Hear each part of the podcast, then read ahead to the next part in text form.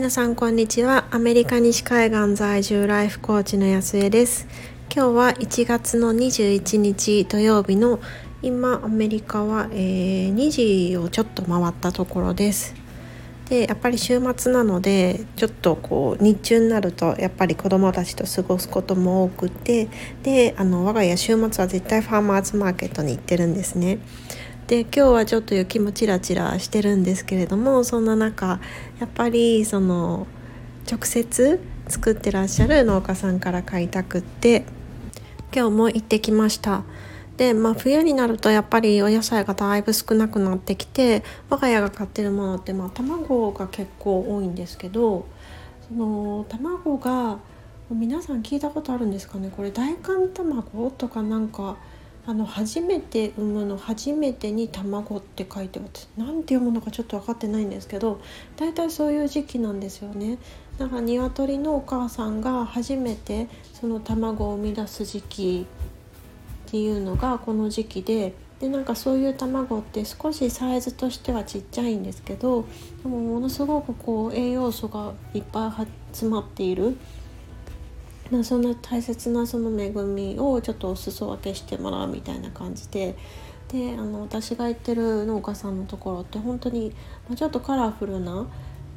卵を置いてらっしゃって、まあ、ブラウンのやつもあればホワイトのやつがなんかちょっと大きめなんですけどでちょっとグリーンかかったようなグレーのようなグレーグリーンみたいな卵があってそれが子供たちも私も大好きでちょっと今週なぜかそれいつも1カートン12個買うと1個しか入ってないんですけど今週はなぜかね2個ずつ入ってたので思わずこう2カートン買ってしまってで、まあ、しばらく持つのでちょっと楽しもうかなっていうふうに思ってます。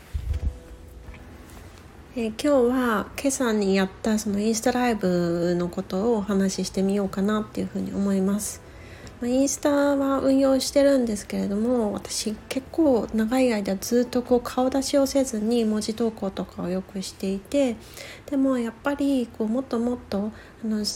そのインスタを通じてつながった方とこう深くつながっていきたいなっていうことを感じていたので年末ぐらいからインスタライブをちょこちょこやりだしています。で今回やったのがもともとなんか10年以上の友達であるあってでコーチ仲間でもある荻野夏さんっていう方と一緒にライブをしてみました。でやっぱりこう友達なので私もちょっと気を抜いて気を抜いてじゃないですけどもなんか半分素みたいになってしまうのとやっぱりあなんかこうその一緒にいる人のエネルギーで結構こう自分にすごく影響を与えるなっていうふうに思うんですけれどもナツさんってすごくまあある意味その安定的でですごい穏やかなんですよね。なんで私もなんか結構こう一人だとチャキチャキいろんなことやってしまうこういろいろ動くタイプなんですけどなんか夏さんと一緒に喋ってるとこうのんびりモードとかいうかゆったりモードになってなんかこうじゃあちゃんとこうインスタでやっぱり来てくださってる方にこう有益な情報をとかこうなんかちょっとでも学びになるようにっていう風になっていろいろお話を聞きたいなと引き出したいなと思 いつつなんとなくこうちょっとまったりモードになってしまってちょっと今あの振り返ってみて反省しているところです。で今日テーマとしてはまあ、あのいろいろなことがあった時にその正しさの方を選ぶのかもしくは自分の心が本当に求めているものを選ぶのかこれを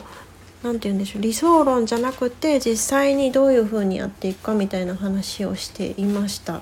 でまあいろいろいろいろお話ししてたんですけれども個人的に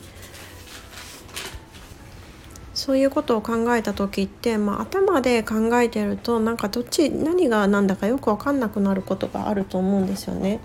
なので一番大切にしてるのはやっぱりそのことをしている自分自身のことをもうあの全くこう心の曇りも全くなく自分は自分のことが好きっていうふうに言えるかどうかやっぱりその部分なんだろうなっていうふうに思ってます。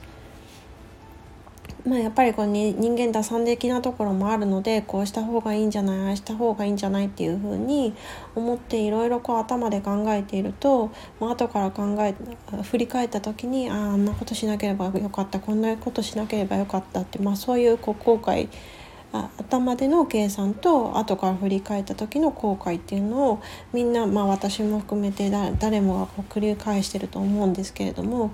まあ、そういうのをまあ、避けたい避けたいというかもっともっとその自分らしく自分の人生でありたいっていうふうに考えた時何が一番の道しるべになるかなっていうふうに思うとやっぱり自分のことが今この瞬間の自分のことが好きっていうふうに言い切れる、まあ、それがま大事なその道しるべになるんじゃないかなっていうふうに思います。その自分のことが好きっていうのはただ今この瞬間のそのコンフォートしてるだけの自分が好きなんじゃなくって例えばその未来からその今を振り返った時にちゃんと自分のことが好きでいられ続けるか、まあ、そういう側面も必要なんですけれどもやっぱりその正しさとか頭で考えてああすべきこうすべきとかなんかそういういろいろな指標じゃなくってもうシンプルにきを集めていくその好きなことをやっていく。で特にそれその自分自身が好きっていうそれをやっている自分が好きっていうことを集めて積み上げていくっていうのがやっぱりこう振り返った時もその実際に今やっているこの瞬間も